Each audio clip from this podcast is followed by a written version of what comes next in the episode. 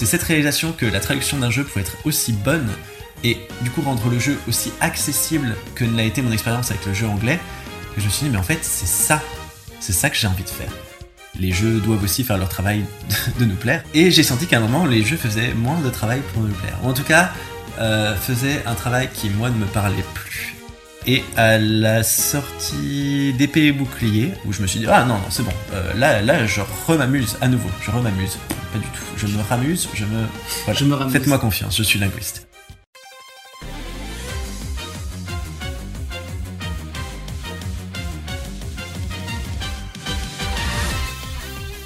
Vous écoutez Top Dresser, un nouveau podcast du label Radio Kalos où j'interroge des fans de Pokémon sur leur relation avec cette franchise et de ce qu'elle a pu leur apporter dans leur vie de tous les jours. Dans ce premier épisode, mon invité s'appelle Camille, alias Zixael. Aujourd'hui, il travaille dans la traduction et la localisation de jeux vidéo, mais il a œuvré pendant des années en tant que rédacteur sur plusieurs sites du Pokéweb français. On a parlé de son désamour progressif pour les jeux de la saga principale, avant l'arrivée de Legend Pokémon Arceus, de son parcours sur le Pokéweb en tant que rédacteur, d'abord sur Puissance Pokémon et plus tard sur Eternia, du jeu qui l'a influencé à bosser dans la traduction de jeux vidéo, de l'évolution de la traduction dans les jeux Pokémon, plein d'autres choses qui le passionnent, comme par exemple le théâtre. J'espère que ce premier épisode vous plaira autant qu'à moi. Camille, bienvenue dans Top Dresser, dans ce pilote, Merci ce bien. premier épisode de cette euh, nouvelle émission pour Radio Kalos. Ça me fait très plaisir de t'avoir comme euh, ambassadeur, en quelque sorte. Oh, Non, mais c'était important parce qu'on se connaît un peu de, par le Pokéweb et t'as un parcours qui est particulier. Pas tant que ça en vrai quand tu t'intéresses un petit peu aux, aux gens euh, qui peuplent la toile Pokémon français. Mais t'as commencé sur plein de sites différents où t'as euh, créé euh, du contenu, tu traduisais de l'anglais au français pour remplir les pages de Solus, euh, de trucs et astuces, toutes ces pages qui sont essentielles quand on est paumé dans les jeux. Et aujourd'hui, tu travailles dans le monde du jeu vidéo, dans la localisation et dans la traduction, toujours de l'anglais au français. Donc c'est un peu ça qui m'intéresse sur, sur ton parcours, c'est comment est-ce que un fan devient en quelque sorte professionnel? Tu travailles pas pour euh, The Pokémon Company, pas encore. pas encore. Pas encore. Mais euh, moi, ce qui m'intéresse, et c'est un peu tout l'intérêt de cette série d'entretiens, parce que tu es la première pierre de, De cet édifice. de cet édifice ce monumental. que sera Top Dresser, bah, c'est de s'intéresser un peu à ces profils de fans, et ce que la licence Pokémon a pu t'apporter dans ta vie personnelle, professionnelle. euh, toi en particulier, c'est professionnel, mais pas que. On va en Pas parler. que, pas que. Déjà, en fait, euh, présente-toi. Parle-nous un peu de toi, de, de qui es-tu, Camille? C'est ça. Dis- Dis-nous qui tu es, je te dirai qui tu es.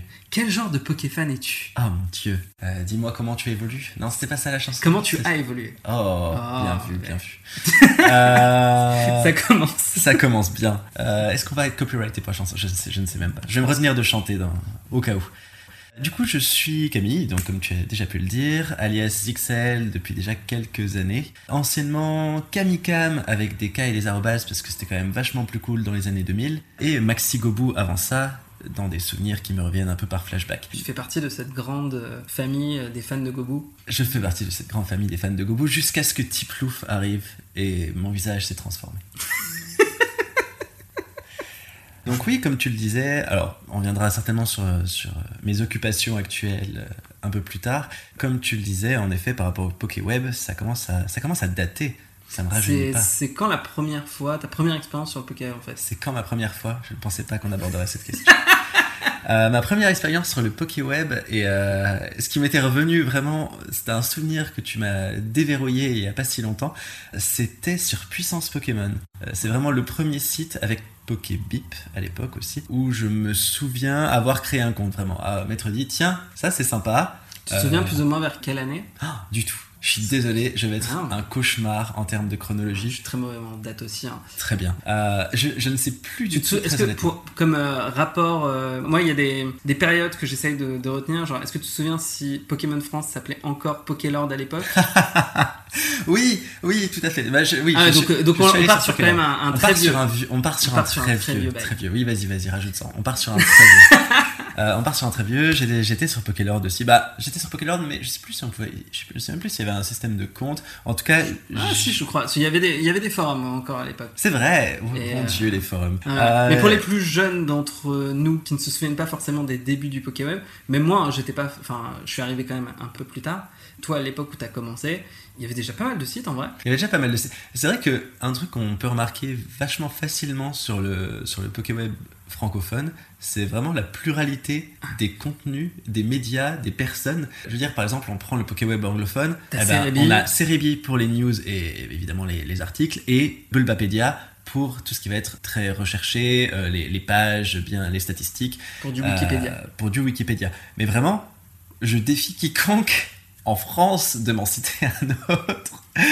Euh, j'exagère, j'exagère. Non, t'en- as d'autres, mais ils sont beaucoup moins importants. Alors qu'en France, bah, rien que là maintenant, on a Pokékalos, Pokémon Trash, on a Pokébip, on, On a Eternia, Eternia, on on a. Est-ce que Puissance Pokémon existe encore? Non, Puissance Pokémon n'existe plus. plus. Pokémon France est un peu dans la tourmente aussi. Très bien. Euh, Enfin, très bien, non, non. navré. Mais, euh, Oui. mais en effet, oui. Mais c'est pour dire, vraiment, en France, il y a une. Et encore, il y en a plein d'autres qu'on n'a pas cités. C'est ça. euh, Et ça, en plus des réseaux sociaux, en plus des forums, qui pour le coup, forums, il y en a, il y en a encore dans Pokémon, et maintenant il y a Discord. Et euh, il y a vraiment ouais, une pluralité de l'accès aux informations. Et très euh, tôt. et à la communauté, et Très très, tôt. Oui, c'est vrai. Donc toi, t'étais déjà commencé euh, sur Puissance Pokémon à te créer des comptes. C'est ça. Euh, J'étais donc Gobu. Maxi Gobu sur Puissance Pokémon.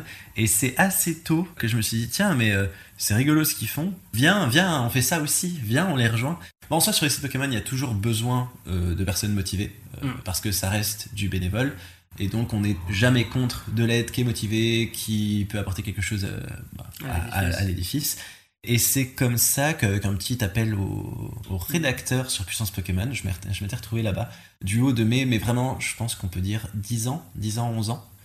Donc, ce qu'il faut savoir, et ça reviendra pour plein de raisons un peu après, euh, j'ai toujours été très bon en anglais. Et ça a aidé de ce côté-là, parce que du coup, la rédaction, à l'époque, encore une fois, à l'époque, les informations nous venaient uniquement de l'anglais. C'est-à-dire qu'on pouvait, on pouvait regarder sur des sites japonais, mais on peut pas, en fait. euh, Oui, aller- Enfin, nous, on sait moins pas où chercher, en fait. On savait pas. C'était bien moins euh, universel, disons. Euh, fallait vraiment creuser, creuser pour chercher les informations que les sites anglais peinaient déjà à, à recouper et récupérer de leur côté. Et donc, pas mal de ces informations qu'on pouvait avoir en France venaient des sites d'actualité, des sites de- d'articles anglais. Déjà de Cerebi à l'époque. Euh, déjà de Cerebi à l'époque, euh, Cerebi éternel. Je doute même, même pas qu'il ait été créé avant la conception de Pokémon. euh, Joe Merrick était là depuis le début.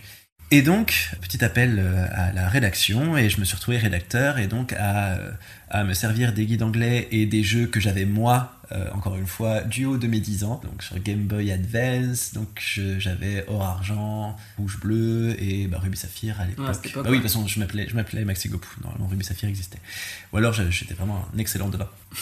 Euh, et donc commencer à écrire des petits guides.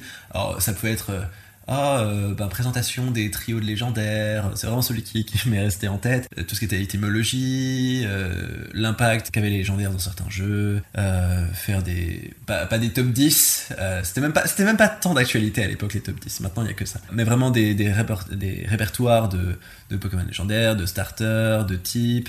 Ouais, vraiment de la rédaction, la rédaction pure et dure. Des solus aussi, j'ai fait quelques solus, c'était pour Pokémon Ranger à l'époque, Ouais. euh, le tout premier. Et pareil, c'était se servir de screenshots japonais, où l'anglais décrivait un peu ce qui se passait, et nous essayer genre, euh, ok, ouais, euh, je Mais crois je que suis ça veut dire sûr, je- j'ai de vrais souvenirs d'avoir épluché ces dossiers. Donc si ça se trouve, déjà à l'époque, je lisais ce que tu, ce que tu faisais. Waouh.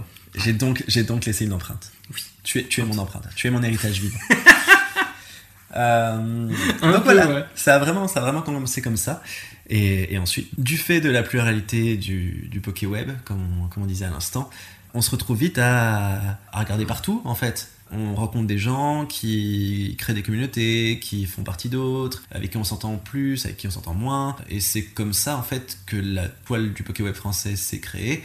Et c'est comme ça que chacun la parcourt en fait. Ok, super. Donc toi, vraiment, ce qui t'a toujours intéressé dans Pokémon, c'est le jeu vidéo. Avant toute chose, ouais, c'est le jeu vidéo. Et c'est ça qui a été la première étape de en tant que fan. C'est ça, c'est ton premier, comment dire Mon C'est premier amour. oui, on peut dire ça comme ça. On peut dire ça comme ça, oui. En tout cas, c'est la première chose que tu as euh, découverte de Pokémon. C'est à travers le jeu vidéo C'est difficile, c'est très difficile à, préciser parce que en fait tout tout, tout a déferlé en même temps. Mm. Pas pour rien qu'on parle de déferlement de Pokémon. Euh, c'est que l'animé et le jeu de cartes et les jeux vidéo nous ont vraiment, enfin tout est tombé dessus dans les cours de récré françaises. Euh, c'est le jeu vidéo qui m'a le plus attiré et qui m'a le plus tenu. Euh, après, bah, clairement le dessin animé a contribué. voilà mon point, mon point d'accroche, c'est le jeu vidéo, très clairement. Bah justement, vu qu'on en parle, quel est ton rapport avec les jeux vidéo Pokémon actuellement?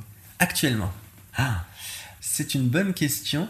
Euh, c'est marrant parce que la réponse aurait changé si tu m'avais posé la question il y a de ça, allez, 6 mois. 6 euh, mois si tu m'avais posé la question avant la sortie de Legends Arceus. ça fait un peu plus de 6 mois. Mais ça fait un peu plus de 6 mois. Là, pour euh, donner un ordre chronologique, on est à 50 jours à peu près de la sortie de Pokémon Écarlate et Violet. Tout à fait. Donc voilà, pour donner un ordre chronologique, si vous écoutez ce podcast euh, plus dans le futur. Dans le futur.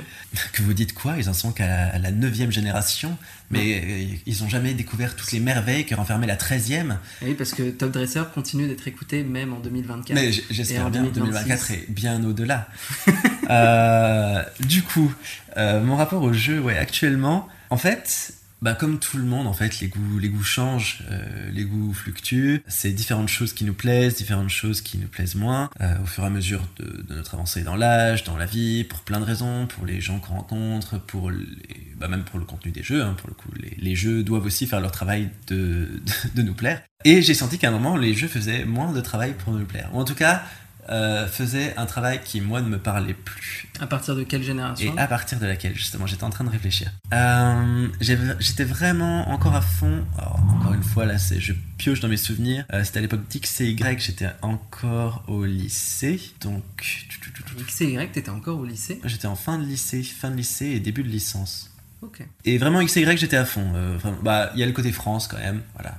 Pas Kalos pour rien. Hmm. Euh, j'ai beaucoup, beaucoup aimé X et Y. Et en fait, j'y ai passé beaucoup de temps. Et je sais pas, à la sortie de Soleil et Lune, tout a été révélé tellement rapidement. Tout n'était que la course à l'information. Et en fait, les informations qu'on avait et les, les visuels qu'on avait, c'était bien, mais ça m'inspirait pas. C'était pas mauvais, c'était vraiment pas mauvais. Soleil et Lune sont clairement pas des mauvais jeux. Mais il y avait quelque chose qui me disait mince, bah j'accroche pas. J'y jouerais, parce que globalement bah, le, gameplay va me plaire, les personnages vont me plaire, euh, l'histoire euh, bon, sera ce qu'elle est pour un jeu Pokémon, mais euh, il n'y a pas de raison. Et pourtant, vraiment, il y avait quelque chose qui me disait Tiens, mince, genre, là, ce jeu actuellement, il est en train de dire quelque chose que moi, je, je ne comprends pas, entre guillemets ça, ça se destinait à un public qui n'était plus moi à ce moment-là. Et, ça m'a vraiment frappé. En fait, j'ai mis plus de temps que. Ça, c'était pendant la communication du jeu ou même après une, fois, une fois à la sortie du jeu. Genre, euh, vraiment pendant la communication, j'étais genre, bon, bah, ok. Et je l'ai eu, parce que évidemment, je l'ai eu. Et je me suis dit en y jouant, bah, ouais, je, passe pas un mauvais moment, mais il y a plein de choses où je me dis, bah. Il y a un truc qui s'est cassé. Qui, qui s'est effacé. Qui s'est effacé. C'était pas aussi brut mais, euh, mais ça s'est ouais, ça, ça doucement effacé. Et à la sortie d'épée et bouclier, ensuite. Alors, déjà, Ultra Soleil et Ultra Lune, auquel je n'ai pas joué parce que pour moi, c'était vraiment les mêmes jeux de la façon dont ça nous était présenté. Je rate, je rate plein de choses et je le sais, il y a plein de contenu en plus, mais, euh, mais du coup, vraiment, le. le T'es pas le seul à le penser, je pense. Pas, pas le petit désamour que j'avais pour euh, Soleil et Lune, mais je me suis dit, en fait, j'avais déjà l'impression d'avoir passé trop de temps sur ces jeux, j'avais pas envie de refaire littéralement le même voyage. Euh, puis, épée et bouclier, qui pour le coup ont quand même eu un énorme sursaut euh, pour moi en termes d'amour pour la série, où je me suis dit, ah non, non, c'est bon, euh, là, là, je rem'amuse à nouveau, je rem'amuse, pas du tout, je me ramuse, je me. je m'amuse à nouveau. Voilà. Faites-moi confiance, je suis linguiste. et donc, vraiment, le côté.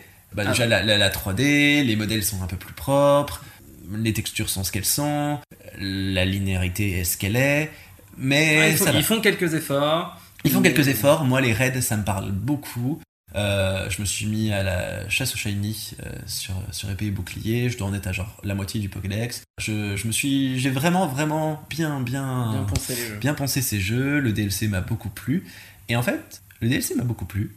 Puis j'ai fini le DLC et j'ai fait, ok, et eh ben voilà.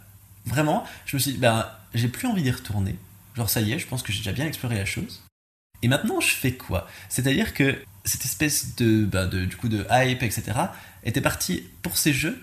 Et à côté, ben, je me suis dit, mais en fait, je ben, ce contenu-là commence à... être redondant. À être redondant, à me saturer un peu. T'as passé combien d'heures en tout, tu le sais? Euh, Sur épée et bouclier Sur épée et bouclier euh, compris, hein. Bonne question, très bonne question. Je pense que c'est assez facilement vérifiable. Euh, je, pourrais dire ça plus tard. euh, mais je pense que j'y ai passé bien, bien 200... Ce qui est déjà pas mal. 200, 200 300 heures. Bah, en fait, vu que j'ai commencé. Vu que j'ai commencé à faire de, de la chasse, vu que j'ai commencé à faire un peu de compétitif, maigrement, mais, euh, mais quand même un peu. Euh, ouais, ça s'est bien rempli. En comparaison, j'ai passé genre 600 heures sur Pokémon X. Ouais, donc déjà, en fait, en fait c'est surprenant parce que tu vois, déjà, quand tu parles d'avoir fait 200 ou 300 heures, ça paraît déjà énorme. j'ai dû faire 200 heures. 300 heures, ça me paraît énorme. Mais 200, 200 c'est possible. Ouais, mais tu vois, même 200, c'est énorme sur un jeu. Pour moi, ça me paraît beaucoup. Et au final, en vrai, pour toi, ça te paraît pas tant que ça. Alors, ça me paraît beaucoup, mais vraiment, enfin, à sa sortie, j'y ai passé des heures. Et c'est vraiment, euh, c'était vraiment ce pic à sa sortie. Et une fois, vas-y. Non mais tu vois parce que rien que 200 heures. Non, c'est énorme. Ça fait une éternité que j'avais pas repassé autant de temps sur un jeu. Quand tu vois que certaines personnes finissent les jeux en quelques heures. Ouais, j'ai mis, j'ai mis, bof, j'ai mis une trentaine d'heures parce que je suis quelqu'un qui aime vraiment genre explorer au maximum pour ce que les et boucliers euh, nous, laissent explorer. Mais voilà, j'ai vraiment j'ai profité au max. Vraiment les raids, j'y ai passé un temps infini. J'ai chassé. Ça a pris ça a pris son temps. Oh, je pense plutôt 200 heures, 300 heures. Ça me paraît vraiment énorme. 300 heures, c'est ce que je faisais quand j'étais jeune, euh, que j'avais du temps à tuer, euh, tout le temps du monde. Maintenant, j'ai pas le temps, j'ai plus le temps de passer tout ça dans un jeu. Alors ici le tout du montage. En réalité, Camille a joué plus de 325 heures à Pokémon épée et bouclier pas mal pour quelqu'un qui au final n'a pas vraiment apprécié les jeux. Comme quoi, il avait du temps. Mais du coup, vraiment, une fois le DLC terminé, j'étais, bah, euh, faire encore plus de tu, tu disais, ça y est, au bout de déjà beaucoup d'heures, ouais, déjà, le jeu n'a plus rien à m'offrir. Le jeu n'a plus rien à m'offrir, et en fait, le, encore une fois, la même, le même constat qu'à la fin de, de Soleil, et Lune, le jeu ne me parle plus. Euh, c'est-à-dire que d'un seul coup, il y a eu une grosse vague de Ah ouais, c'est à nouveau ça qu'il me fallait. Et une fois que je l'ai, alors en effet, déjà quand même bien exploité, je me suis dit Bah en fait, non, bah plus du tout. Et. C'est drôle comme sensation. Ouais, c'était drôle comme sensation. Mais c'était vraiment genre. C'était une sorte de petite réanimation de ma passion. Et ensuite, euh, bah, bah, du coup, c'est retourné, retourné au point mort. Donc jusqu'à la huitième génération, ta passion est un peu en. C'était ça, ça s'est en doucement, ça oui voilà, ça, ça s'est doucement affaissé, on va dire, jusqu'à la septième, ça s'est un peu ravivé avec la huitième, et soudain. Légende d'Arceus. Non, avant, Diamant étincelant et Perles ah. scintillantes sont sortis. Et... Tu les as achetés ceux-là? Je les ai achetés. J'ai acheté, j'ai acheté Diamant parce que j'avais Diamant à l'époque, parce que Dialga est meilleur que Palkia. un trip euh, nostalgique. J'ai voulu me faire un trip nostalgique. Et bah, c'est un peu tout ce que j'attendais d'un remake en fait. Et je sais qu'en français on a juste genre il ne faut jamais rencontrer ses idoles et il ne faut jamais retrouver ses idoles. parce que c'était pas le trip nostalgique auquel je m'attendais. Euh, c'est-à-dire que ça reprenait vraiment tout ce qu'il y avait d'ancien sans faire d'effort pour que la magie opère encore. Pour moi, c'était vraiment genre, hé, hey, vous avez aimé ça? Eh ben refaites-le. C'est pas, hé, vous avez aimé ça?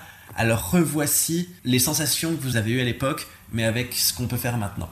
C'est un des nombreux reproches que les gens ont fait sur. Oui, c'est ça. Et veux dire, au début, euh, à la bande-annonce, j'étais parmi ceux qui ont certainement fait le plus de reproches parce que j'en attendais plus, parce que, enfin, on, a, on avait tous nos attentes un peu certainement trop hautes pour ces jeux et, et puis personnel en fait euh, hmm. on n'a pas à exiger quelque, quelque chose de, de, la société mais vraiment ces jeux non, rien. Mais alors vraiment rien. J'ai peiné à les finir. Je me suis dit, non, mais il faut quand même que je les fasse. C'est littéralement ma génération préférée. C'est la quatrième génération. C'est Sino, c'est Tiplouf. Je veux dire, j'adore, j'adore ces jeux, mais le jeu ne voulait pas que je l'aie.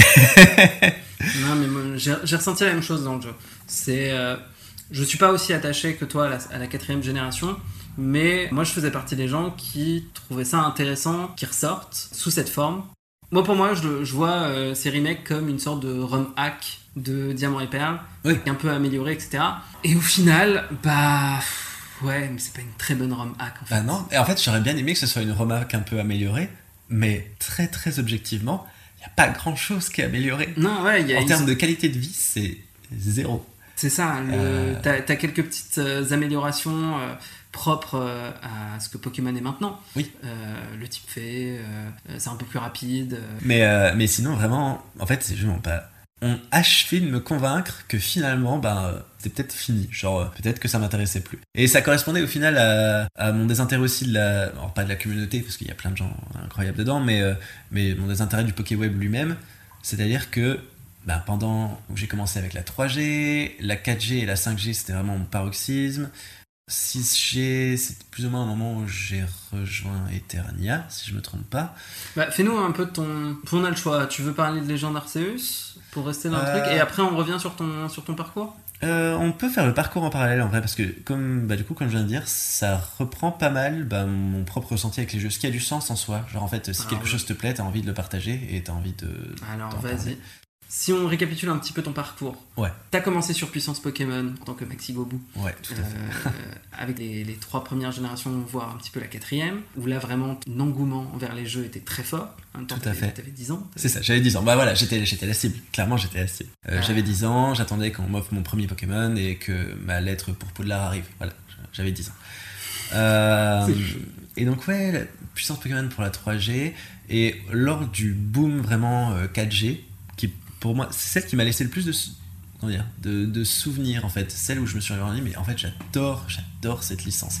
J'étais très très fan de la deuxième G, de la troisième G. Euh, mes parents ne pourront que trop confirmer. Mais vraiment, c'est la quatrième G qui m'a dit, mais waouh, ouais, carrément, c'est ça que je veux. Et à ce moment-là, du coup, donc j'avais fini de rédiger deux trois trucs pour Puissance Pokémon, mais le, enfin pas le site, mais tout simplement ce travail-là ne me, plaisait plus particulièrement. Et j'ai rejoint via honnêtement, je sais même plus comment j'ai atterri, mais j'ai fini par rejoindre un site qui s'appelait à l'époque, et attention, ce foreshadowing de fou, The Legend of Arceus. Vous aviez déjà anticipé. Ah, on était extrêmement précurseurs. On aurait dû poser un copyright en fait, parce que là, clairement, on y aurait gagné. J'ai rejoint ce site, alors ce site qui parlera honnêtement vraiment pas grand monde qui va écouter cette émission. C'était vraiment petite envergure, grande ambition. C'était une équipe qui était vraiment motivée, on, on rebossait l'interface du site très régulièrement. Euh, le webmaster était incroyable, vraiment, il, mettait des éléments dans le cambouis, si j'ose dire. Euh, il faisait tout pour que le site soit vraiment très très simple d'utilisation, que tout soit très bien répertorié. Les rédacteurs étaient à fond, les newsers étaient à fond. J'étais donc newser à l'époque. Ce qui me plaisait d'autant plus parce que justement j'avais ce côté bah, facilité d'accès à l'anglais, donc bah, facilité de, rapporter les choses à la communauté francophone. Et donc j'y suis resté un sacré moment. C'était un site qui était perdu au milieu des autres, alors qu'on avait quand même un MMO dedans, on avait quand même genre le premier, peut-être un des premiers MMO Pokémon qui devait exister sur le navigateur. Tu peux décrire un peu comme ça parce que tu m'en avais parlé avant en off et je.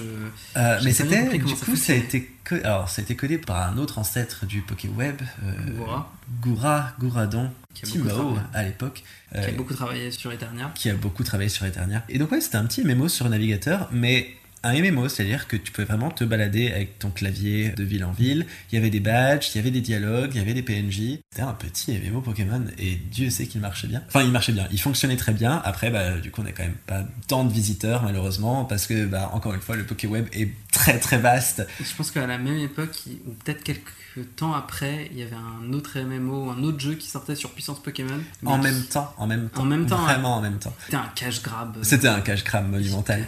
Euh, du coup, on était vraiment content d'avoir notre petit truc à côté, mais euh, voilà, le, la vie étant ce qu'elle est, le PokéWeb étant aussi euh, éclaté, vraiment au sens multiple qu'il est, ça n'a juste pas tenu. Donc on a fait la quatrième et la cinquième G dessus. Et via un membre du coup de ce site, Simon, Simi de son prénom, non plutôt de son pseudo, Simon de son prénom, euh, je me suis retrouvé sur Eternia. Et donc Eternia, pareil, à nouveau une très très chouette communauté. C'est de là qu'on se connaît. C'est de là qu'on se connaît.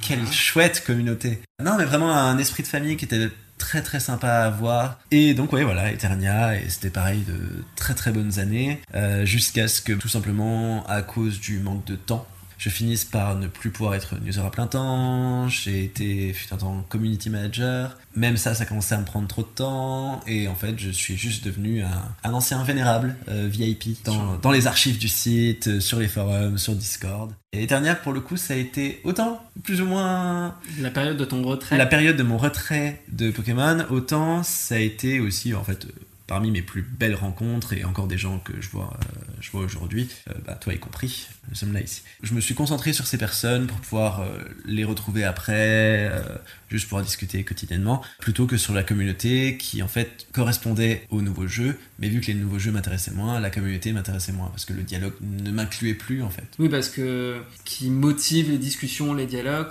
c'est souvent autour des jeux et des Ah oui, c'est autour des sorties. jeux, des animés, etc. En fait, c'est autour des dernières sorties, et si les dernières sorties t'intéressent pas, bah. euh, Tu, te retrouves un peu à l'écart Bah, malgré toi. je me suis pas senti à l'écart, hein, mais euh, vraiment, ça s'est juste fait naturellement. Et donc voilà, j'ai terminé ma carrière, j'ai raccroché à l'âge canonique de 22 ans, Ce qui est très vieux. ce qui est très terriblement vieux. Euh, j'ai raccroché, j'ai raccroché ma veste de professionnel bénévole du Pokéweb pour devenir juste simple spectateur, jusqu'à ce que en fait même les jeux ne suffisent plus à vraiment alimenter ma, ma passion. Et c'est là qu'intervient. Legends Arceus. Je ne voulais pas aimer ce jeu. Ah ouais, à ce point? Je ne... Alors, ça va peut-être un peu loin. À la bande-annonce, j'étais vraiment très heureux. Euh, je me suis dit, ok, c'est bon. Là, c'est Sino. Là, j'ai vu un type loup. Certes, c'est pas un des starters, mais je l'ai vu. Vous pouvez pas me mentir. L'idée, un peu genre, euh, bah, ancienne. Euh, vraiment, euh, c'était cette vibe très rustique. euh, Cette direction artistique très estampe. ouais, vraiment gros coup de cœur. ça fonctionne bien. Ça fonctionne vraiment très bien. Et là, je me suis dit, ouais, mais attends, tu viens de jouer à Diamant, à Diamant étincelant. Du calme. Tu peux encore être déçu. Je, je- je ne peux qu'être déçu. Et Euh, on avait des raisons de l'être. Euh, moi, je me souviens d'épée et bouclier qui a un début exceptionnel. Je pense un des, des débuts les plus efficaces d'un jeu Pokémon. Ouais. Et qui euh, s'écroule au fur et à mesure de. Ouais. de- les trois premières arènes sont excellentes. Il y a une vraie progression. Et puis ensuite, au fur et à mesure, ça devient une ligne droite. euh, Bah, le jeu avance à tâtons et à la fin, il se dit Oh, c'est vrai, le scénario Ah, il fallait un. Euh, ben, lui, il est méchant. Et. Ah, un légendaire Voilà. Euh, donc là, non, clairement, le- les jeux. Après, encore une fois, ne soyons pas hypocrite. C'est un jeu Pokémon. Si je jouais pour le scénario, ça se saurait. ouais, mais ça ne m'a pas convaincu. On n'est pas là pour faire le procès de Pokémon épée et bouclier. Les jeux ont même eu plein de problèmes de développement. euh, mais euh, c'est aussi une des licences qui rapporte énormément d'argent. Et qui est fait en même temps sur des flux tendus. Je me demande encore comment c'est possible de produire autant de jeux. euh, Autant de jeux avec des équipes en fait aussi réduites, parce que Ouais. chaque fois les gens se réalisent pas vraiment que bah, The Pokémon Company c'est pas euh, Creatures Inc, euh, c'est pas Game Freak, et que tous les milliards que peuvent brasser les peluches Pikachu euh, ne vont pas être réinvestis dans les jeux Non, pas au grand complètement. dam bah, de, de- des joueurs. Ouais. Malgré cette déception, je me suis dit bah vas-y quand même Legends Arceus, go. Et go, mais tellement go. C'était fou, c'était tout du coup- ce que je voulais. Ce que je comprends pas, c'est. T'as dit au début que tu voulais pas les aimer, Ouais. mais t'étais hyper hypé. Je voulais pas les aimer dans le sens où, encore une fois, j'ai juste été déçu. J'étais Mm. déçu par la fin de, des Pays Boucliers, même si j'ai passé beaucoup trop de temps, mais c'était pas le jeu en lui-même, c'est tout ce qui tournait autour du jeu, c'est-à-dire bah, la chasse et, euh, et la, compé- la compétition. Euh, ensuite, il y a eu Diamant étincelant, et je me suis dit, mais en fait, si c'est ça qu'ils pensent qu'on va aimer, ben, je ne fais plus partie des gens visés, Mm. du tout. Et c'est encore une fois la région que je préfère, les Pokémon que je préfère. J'ai très peur qu'ils le ratent à nouveau. Et en fait, ils l'ont pas raté. Pour moi, la- comme tu disais, du coup, la, la DA, le côté un peu euh, estampe japonaise, enfin, je trouvais l'idée excellente et la réalisation très bonne. Euh, alors, encore une fois, les textures, vraiment n'en parlons pas parce que là, ça commence à devenir critique. Mais, euh, mais tout le reste du jeu a vraiment un charme fou. Le gameplay était extrêmement plaisant, tout était rapide, tout était dynamique. Un énorme kiff. Et c'est là que je me suis dit, mais en fait, bah non, ça va. Ça va, genre j'aime encore ces jeux, j'y prends encore énormément de plaisir. Et si c'est ça, l'innovation dont ils peuvent faire preuve quand ils ont vraiment les rênes et quand ils y mettent du leur, eh ben, bah, je serai encore du voyage. Et j'y suis encore. Là, t'as précommandé Carla J'ai précommandé, j'ai la Switch OLED qui devrait arriver chez moi à un de ces jours. Euh, c'est un peu, c'est un peu l'occasion parce que ben, je, je la ziotais depuis quelques temps Ouais, et en fait, elle est vraiment très belle. J'ai de gros espoirs pour ces jeux. Voilà, autant les autres, j'ai commencé à arriver à les voir euh, avec un prisme genre euh, et pas trop d'attente, du calme. Autant, certes, j'essaie de garder un peu ce, ce recul. Autant tout ce que je vois pour l'instant, mais vraiment tout ce que je vois de Scarlet Violet et Scarlet Violet, pardon, me plaît. Les, les idées, je les trouve très bonnes. Euh, les modèles sont vraiment, vraiment meilleurs. Les textures Les sont pas encore textures exceptionnelles, sont les- pas encore les exceptionnelles. textures des Pokémon sont. Les plutôt textures des. Pokémon sont plutôt qualitatives. Euh, je, je suis le premier à la reconnaître. Toutes les mécaniques me plaisent. euh, le- L'espèce de triple scénario me. me- Moi, je me méfie encore pas un peu parce que c'est Game Freak. Il peut y avoir quelque chose derrière les fagots Ça- qui va être décevant. Je sais que ça va pas être extrêmement poussé en termes de scénario, par exemple. Euh, je sais que- c'est même pas, c'est même pas forcément en termes de scénario, c'est plus euh, euh, le côté monde ouvert. Pour ceux qui ne savent pas, Écarlate et Violette vont présenter un des premiers vrais open world, euh, Tout même fait. si on peut considérer que les premiers jeux étaient presque des open world en quelque sorte. Mhm. Là, en tout cas, c'est pensé pour. Après, j'ai très peur que par exemple euh, les champions d'arène ne soient pas euh, sur le même niveau Dites-moi, dites-moi qu'ils seront euh, que, les niveaux euh, ajustés automatiquement. Oui, voilà, c'est ça. S'ils le tu sont pas, bah, dans ce cas-là, à quoi bon faire un Ou en tout cas en fonction de son de avancement. badges et, ouais. Euh, y a- ça, ça me fait un peu peur, tu vois. Oui. Mais, parce que c'est ça la force, enfin plutôt la faiblesse de Game Freak. Ils ont de très bonnes idées, ils proposent de très bonnes choses, et il y a toujours un petit truc qui, qui gâche le, un peu le grain de sable qui gâche l'exécution. Ce qui me surprend, tu vois, c'est que tu sois. euh, Il y a beaucoup de choses qui sont très réjouissantes avec euh, Écarlate et Violet, et pourtant c'est pas du tout la même formule que, que Legend Arceus. Du C'est-à-dire, On tout. va pas avoir le, le système de capture qui moi m'avait beaucoup plu. Ah par ouais, exemple. qui m'en beaucoup plu. ce sera pas le même système très rapide, très efficace. On est plus sur quelque chose, un peu une sorte de mix entre épée et bouclier et un petit peu de Legend Arceus. Non, tout à fait. Mais du coup, en fait, c'est que je vois qu'ils sont encore capables d'essayer. Et c'est ce dont j'avais peur avec euh, Avec épée et bouclier. Épée et bouclier, avec le premier DLC, surtout d'épée et bouclier, qui peut vraiment pour le coup m'avait ennuyé au possible. Hmm. Euh, et surtout avec euh, Diamant et Perle, enfin les, les, les, remakes. le- le remaster plutôt, euh, c'était qu'ils avaient plus d'idées sur ce qu'ils pouvaient créer. Alors que, ben, preuve en est qu'ils peuvent encore faire des choses. Et ça me plaît. Vraiment, ça me plaît. Pour l'instant, tout me plaît. Donc, euh, j'ai assez hâte. Est-ce que je redeviendrai user Non, je n'ai vraiment pas le temps. Je suis quelqu'un qui n'a pas le temps. Bah, c'est une bonne transition. On parle un petit peu euh, de ce que tu fais aujourd'hui, en dehors de Pokémon. Est-ce que tu pourrais nous décrire un petit peu c'est quoi le boulot de traducteur dans la localisation de jeux vidéo Donc oui, c'est vrai, comme tu le disais, je suis bon, actuellement très précisément chargé de projet en localisation de jeux vidéo. Tout ce que ça englobe, pour faire simple, je hmm, traduis dans une moindre mesure, mais fais traduire des jeux vidéo de l'anglais au français ou multiples langues pour que le public de chaque pays concerné puisse avoir la même expérience de jeu que le public source, donc en l'occurrence le public anglophone. Ça fait maintenant quasiment 4 ans que j'y suis, ce qui ne me rajeunit vraiment pas. Et en quoi ça consiste? C'est un peu ça la question? Qu'est- C'est quoi tes journées en fait? C'est quoi mes journées? Globalement, on reçoit les fichiers qu'un éditeur va nous envoyer. C'est à nous de les préparer au mieux pour une traduction, donc c'est-à-dire s'assurer que tout le texte est compréhensible, qu'on a assez de contexte, est-ce qu'on a des personnages qui parlent, est-ce qu'on a des limites de caractère pour le texte qui va être affiché à l'écran, est-ce qu'il y aura besoin de les enregistrer, Euh, ce qu'on fait aussi également dans la, dans la boîte pour laquelle je travaille. Vous travaillez Euh, aussi sur, sur le doublage et On travaille aussi sur le doublage, euh, bah, pour- du coup pour les jeux qui sont doublés. Pas Pokémon, malheureusement, peut-être un jour. Euh, que ce soit en traduction ou en doublage. Dieu sait que j'aimerais que ces jeux soient doublés.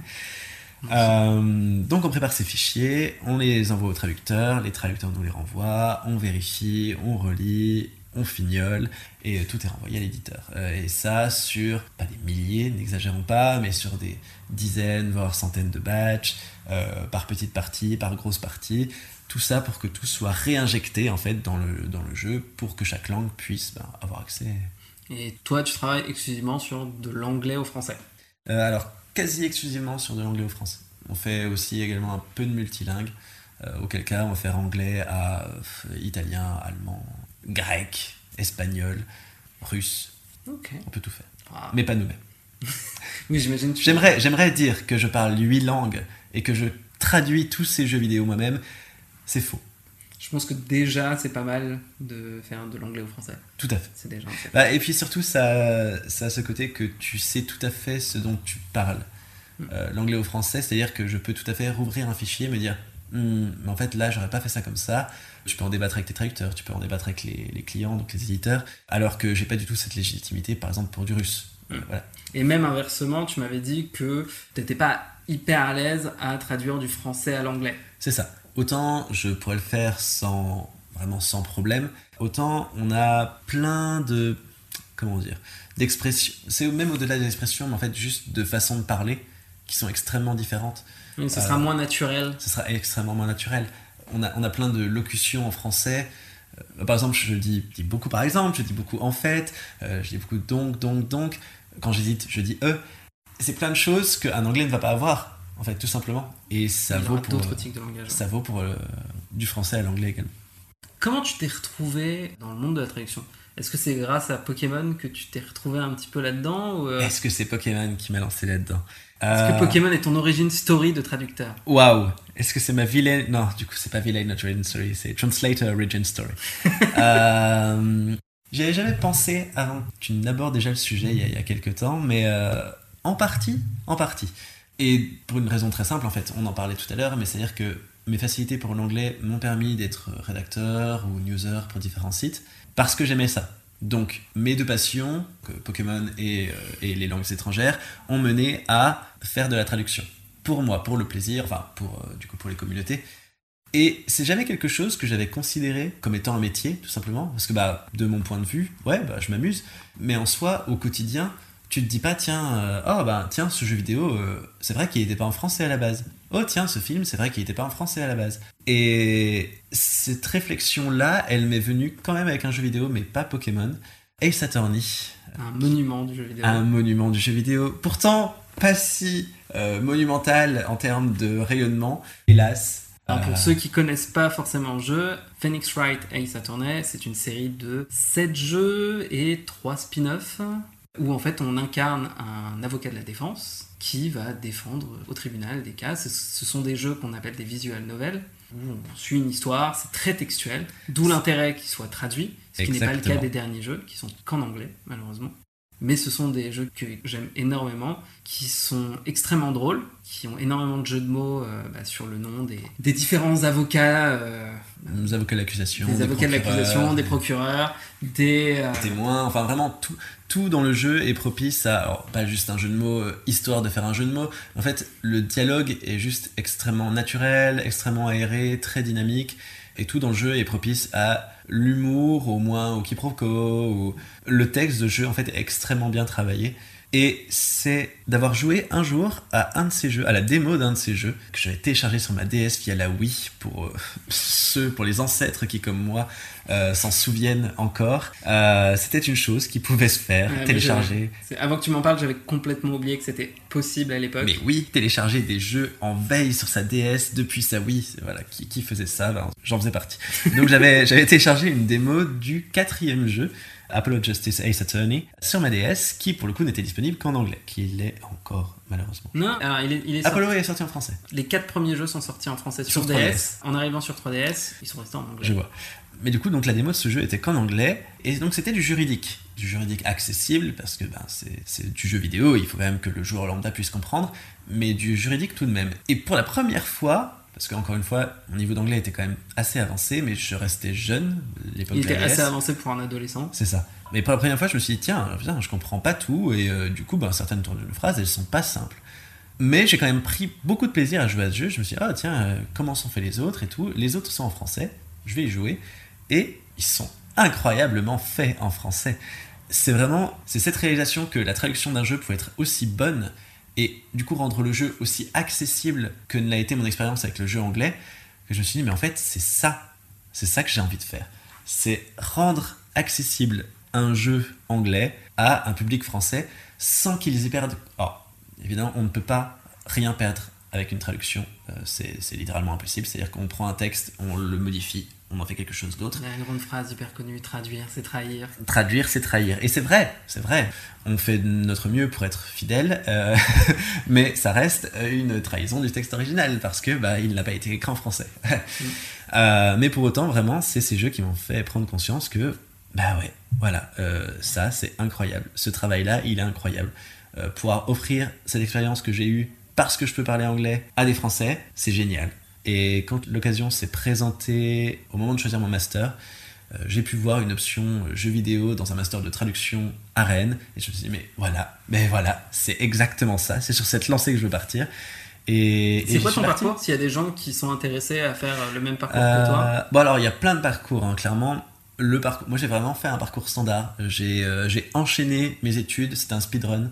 Euh, j'ai sauté, j'ai sauté les classes. euh, j'ai fait toutes mes années euh, d'affilée. J'ai pas redoublé. J'ai fait tous mes stages. euh, Oups là, en un seul coup. Euh, j'ai vraiment, j'ai speedrunné, j'ai speedrunné l'école. Euh, et donc j'ai fait un Ne bac. faites pas ça chez vous. Ne faites pas ça chez vous, attention. Euh, ne Attention. réalisez que par, par, Par un professionnel. enfin, par, un, par un lycéen professionnel. Euh, j'ai fait un bac S euh, parce que j'adorais les langues. euh, Oui, mais ce qui est tout à fait ça, a une logique. Je défendrai cette logique jusqu'à ma mort. C'était que je ne voulais pas me taper 8 heures de philo par semaine. Je peux comprendre. Je voulais rester avec mes amis, il faut dire ce qui est. Euh, et, et puis on avait euh, anglais européen, c'était plus ou moins genre des cours de physique-chimie, mais en anglais. Donc on faisait techniquement plus d'anglais que en L. Donc voilà, je défendrai ce point de vue jusqu'à ma mort. Euh, je sors avec mon bac S, je me dis mais en fait qu'est-ce que je peux faire? J'en ai aucune idée. Je vais aller dans le truc le plus général possible, ce qui m'a donc donné en LEA. Euh, donc langue étrangère appliquée pour ceux qui ne le savent pas. Beaucoup d'anglais, beaucoup d'allemand et donc pas mal de français aussi. Euh, chinois, mais euh, c'est vraiment anecdotique. Ne me demande pas de dire quelque chose en chinois. Promis. Euh, c'est gentil. Je, je, je me rappellerai de cette promesse. Attends. Et donc après LEA, c'était vraiment. j'ai fait un voyage en. Un voyage. J'ai fait Erasmus en Angleterre donc pendant un an, ce qui explique ce- cet incroyable accent anglais que je ne vais également pas démontrer aujourd'hui. Promis. Je suis plus apte à démontrer mon anglais que mon chinois, pour une, pour une raison évidente. T'as continué ta licence. J'ai continué ma licence, je suis arrivé en master, et donc master, j'ai vu master de traduction, option jeux vidéo, mais ouais, c'est là, c'est moi. Youpla euh, J'y suis parti, j'ai fait un stage d'abord en aéronautique chez Airbus, plus par la force des choses, parce que ça s'est présenté à moi, mais en fait c'était très enrichissant, mais quand même pas là où je voulais aller. Mhm. Puis un stage en localisation de jeux vidéo, et là, ouais, les yeux qui pétillent, et je me dis, ah mais oui, euh, voilà, c'est là, c'est là, c'est là que je suis, c'est là que je veux être. Alors, évidemment, tu peux pas nous parler de jeux sur lesquels tu travailles maintenant parce qu'il y a des NDA partout. Mais je ne peux pas parler des jeux sur lesquels j'ai travaillé avant non plus. Ah ouais, c'est ça? Ah, je, Euh, je savais pas justement. Non, alors. Je- en fait, je, vou- je voulais te poser une question si tu avais des, Ouais. des anecdotes, en tout cas des. Ouais, en tout cas, sans forcément peut-être citer le, le jeu si jamais tu peux pas, mais euh, Oui, bah, en tout cas des anecdotes qui, qui te rendent fier sur ton travail, sur. euh, Euh, bon, de toute façon, euh, franchement, les trucs qui te rendent fier dans ce travail, c'est euh, juste que ton jeu sorte. Non, c'est vrai. On, peut- en fait, on peut être fier de deux choses vraiment. C'est trouver la bonne traduction, même si encore une fois, il n'y a pas de bonne ou de mauvaise traduction. Bah, si, non, il y a des mauvaises traductions. Euh, là, ça vraiment, ça ne marche pas cette expression. Euh, Il y a de très mauvaises traductions. Il y a des très bonnes traductions. T'es content quand tu trouves la bonne. T'es content quand tu trouves le bon, la le bonne bon petite mot, formulation. bonne- tu, vois ce personnage, tu dis ouais, mais c'est exactement ça qui te va en français. Voilà, t'es très content et t'es très content quand ton jeu sort parce qu'en fait, quoi qu'il se soit passé dessus, si c'était un projet qui était très agréable du début à la fin, eh ben t'es trop fier de ce qui sort. Si c'est un projet qui a été un cauchemar, euh, tu t'es réveillé les nuits pour continuer à travailler. Non, je- ne faites pas ça. Euh, mais euh, si vraiment c'est un projet qui a traîné en longueur, euh, qui a posé des problèmes, etc. En fait, t'es quand même content quand il sort parce que tu dis bah j'ai aidé. Mm. Genre J'ai voilà, accompagné ce projet. Et même si ça a pu se faire un peu plus dans la douleur, c'était quand même bah, un plaisir que de le voir fini. Donc on ne peut pas parler en effet des jeux donc, sur lesquels on travaille pour des raisons extrêmement évidentes. Mm. Euh, on ne peut pas parler des jeux sur lesquels on a travaillé du moment qu'on n'est pas au crédit. Au crédit, Euh, c'est-à-dire. donc le staff roll, tu sais, à la fin, avec tous les noms. Ah, que tu es dans les crédits. Tout à fait. Euh, donc à moins qu'on soit dedans, on n'existe pas. Oui. Voilà. Euh, les travailleurs de l'ombre, hein, vraiment la traduction. euh, Ouais, c'est vraiment, bah, en fait, on est censé faire comme si on n'existait pas. Parce qu'en soi, une bonne traduction, c'est quand tu la remarques pas. Ouais, mais c'est toujours bien d'avoir. euh, C'est toujours bien. d'être contribué. Bon, au moins, t'es contribué avec de l'argent, c'est déjà ça. Oui, voilà. je, je- je suis content d'avoir mon salaire et en vrai, c'est aussi une fierté. Voilà, tu es content, t'as de l'argent. Euh, mais c'est vrai que avoir son nom dans les crédits et pouvoir parler de ton jeu, c'est c'est un peu ça. C'est pas la meilleure reconnaissance qu'on peut avoir parce que je pense que la meilleure reconnaissance pour le coup, c'est l'argent. Mais euh, c'est la fierté. C'est un peu la fierté parce que tu peux parler, tu peux montrer ton bébé. Voilà, en fait, littéralement. Cette réplique, c'est moi qui l'ai traduite. Exactement. Ça, c'est moi. Euh, c'est moi et tous les traducteurs et tous les chefs de projet et tous les ingé-sons et tous Oui, les comédiens et tout. Enfin, c'est vraiment. C'est un travail collaboratif. C'est tellement vaste. On se rend pas compte parce que les gens passent les crédits et ils ont bien raison. C'est beaucoup trop long. Les seules personnes qui regardent les crédits, c'est les personnes qui sont dedans et leur famille. Euh, Et encore. et encore. Mais en fait, voilà, tous ces gens qui sont les crédits euh, ont, ont contribué, donc c'est un, c'est un travail collectif. Ok, alors, vu que tu peux pas trop nous parler des jeux sur lesquels. euh, on va plutôt te- je vais plutôt te demander qu'est-ce que tu penses de la traduction des jeux Pokémon pour revenir un petit peu sur le sujet? Oui, vas-y, Parce que vraiment- là maintenant, du coup, tu, tu as une sorte de- d'expertise, De légitimité. de légitimité pour te plaindre. Ou Exactement. pas forcément. Bah non, parce qu'en fait, je pense qu'on peut pas se plaindre de la traduction des jeux Pokémon. C'est vrai? Ah, on peut dire euh, oh là là, ben ce nom euh, c'est quand même, enfin vraiment, euh, vous auriez pu trouver mieux parce que, euh, euh, enfin voilà, c'est un caillou, il s'appelle Racaillou. Euh, ben ouais, bah ouais, ouais, c'est un caillou et c'est une racaille, ce qui cogne, c'est un racaillou. C'est génial. et euh, non, vraiment, on peut pas se plaindre de la traduction des jeux Pokémon. Alors il y a plein de petits trucs. Oui, bah on peut faire mieux. Oui, ce nom aurait pu être mieux formulé. Même moi, euh, euh, c'était surtout avec la 5G, je me suis dit, bah, vraiment ça j'aurais fait différemment. Mais en soi, globalement, déjà on a une chance énorme que tout soit traduit Mm. en français, euh, ce qui n'est pas le cas de plein de pays. Je sais que j'ai regardé ça l'autre jour, mais il me semble que seule l'Allemagne traduit vraiment systématiquement tous les noms de Pokémon, par exemple. Ouais. Euh, même l'Italie ne le fait pas, alors que ça apporte tellement. Enfin, je veux dire, quand t'es petit, tu reconnais Salamèche parce que c'est Salamèche. Si dans la cour de récré, on aurait dû dire Ouah, euh, toi aussi t'as as choisi Charman- Charmander Non, ça aurait forcément moins pris, en fait. Et donc on a. Et je pense que c'est une des raisons pour laquelle Pokémon a bien plus décollé que Digimon à la même époque. Ouais. Qui avait des noms bien plus. plus compliqué. Alors, ça a été, ça a été un peu localisé, si je me trompe pas. Enfin, t'as quand même trois légèrement noms. localisés, mais. Mais euh, on a beaucoup gardé non. de japonais, on a beaucoup gardé. euh, bah, c'est Agumon. euh, Oui, c'est ça, c'est Agumon, euh, Gabumon. Gabumon. Ah, ce qui est facile, c'est qu'au final, ils ont tous la même terminaison. euh, en oui, voilà. Mais ça reste euh, beaucoup moins mémorable que les noms Pokémon, euh, alors que, en termes de qualité, l'animé de Digimon est bien meilleur. Ça, c'est- Ah, voilà, ça il a posé la hot take. J'ai posé la hot tech, oui, non, clairement, les- la, la- la première saison, même les, ouais, la, pro- la première saison de Digimon, euh, Digimon Adventure, crois-moi, si t'as jamais regardé. euh, Je, je sais pas, je te crois, c'est, c'est je suis relativement d'accord. Euh, Même la deuxième, en vrai, j'ai beaucoup. Ouais, la deuxième aussi, j'aime. Euh, mais donc ouais, Mais donc oui. la localisation a beaucoup aidé en fait tout simplement euh, à l'explosion du phénomène donc, en Europe et en France tout particulièrement. Mhm. C'est une un excellent choix que de vouloir traduire et ça a été euh, bah, en fait globalement bien traduit. Genre oui certes euh, on peut se plaindre de, de- de certains noms euh, où on se dit ouais bah là je pense que si on y a passé un peu plus de temps on aurait pu trouver mieux que Roucoups. Roku, Roucoups, Roku, moi je suis team Roucoups parce que Moi il aussi, y a un S. Euh, et parce que l'animé, voilà. Mais encore une fois, l'animé, c'est- On pourra y revenir plus tard éventuellement, mais euh, l'animé faisait ce qu'il pouvait comme il pouvait. En termes de prononciation, en termes de. Bah, quand t'es sur un rythme d'enregistrement de doublage extrêmement rapide, euh, comme il y avait, euh, Ouais, c'était que du one take, euh, c'était. tu fais une erreur, tant pis, tu t'enchaînes, quoi. C'est ça. Et surtout, bah, en fait, tout était, enchaîné- tout était enregistré très très vite, au sens très très tôt dans la vie de Pokémon en France. Mm. Ce qui faisait que bah, on n'avait pas forcément en fait tous les noms. On n'avait pas forcément accès à tout. On n'avait pas forcément accès à Bah, noms. de, ce que, euh, de ce que j'ai pu lire des interviews, euh, il y avait des bibles euh, Oui, de prononciation, mais je pense que pas tout, ils n'avaient pas forcément le temps de, de vérifier. Ah, à non, chaque du fois, tout, du tout. Bible, il etc. me semble qu'il y a un, épisode où Trio Picker est pas traduit. non, mais voilà, il y, a- il y a des erreurs parfois de ce genre de choses. Puis Parce en plus, et je crois que même à une certaine période, le doublage français et québécois était enregistré par les mêmes équipes. Du coup, en fait, ils redoublaient les mêmes épisodes, les, les voix euh, françaises qui redoublaient les mêmes épisodes, mais avec les noms anglais. Et des fois, il peut y avoir des, des- même des soucis de, de son, quoi que ce soit. Donc oui, quand c'est fait un peu dans la hâte comme ça, des erreurs comme ça, euh, c'est normal. clairement, il y, en a- il y en avait plein. Tout ça pour dire, en fait, bah, du coup, l'animé qu'il est, mais ça fonctionne bien et les jeux sont ce qu'ils sont, mais en fait, la traduction, elle est bonne. Là, tu as beaucoup parlé de la- des premières générations. Qu'est-ce que tu penses Ouais. de la traduction, de la localisation d'aujourd'hui? Est-ce que tu penses qu'elle a évolué en bien, en mal? Et là, les gens vont me voir me cacher derrière le micro, mais je n'y joue plus en français. Mais non Ah Je ouais n'y joue plus en français. Je suis un sombre connard. Euh, j'ai joué à Diamant étincelant en français parce que je voulais vraiment donner toutes ces chances au jeu pour retrouver la nostalgie. Ça n'a pas marché. Mais j'avoue que les nouvelles générations, j'y joue en anglais. C'est très hypocrite hein, quand même. Mais euh, j'en ai conscience, j'en ai conscience. Je, je me tiens au courant quand même des, des noms français. Je pense que je, les, enfin, je connais tout en anglais et en français à ce stade. Mhm. Mais en fait, dès que tu veux te lancer un peu dans le compétitif, l'anglais c'est plus pratique. Et ça vaut pour tous les jeux, euh, pas forcément pour le compétitif, mais Mhm. dès que tu veux chercher quelque chose, bah, c'est plus facile à trouver en anglais.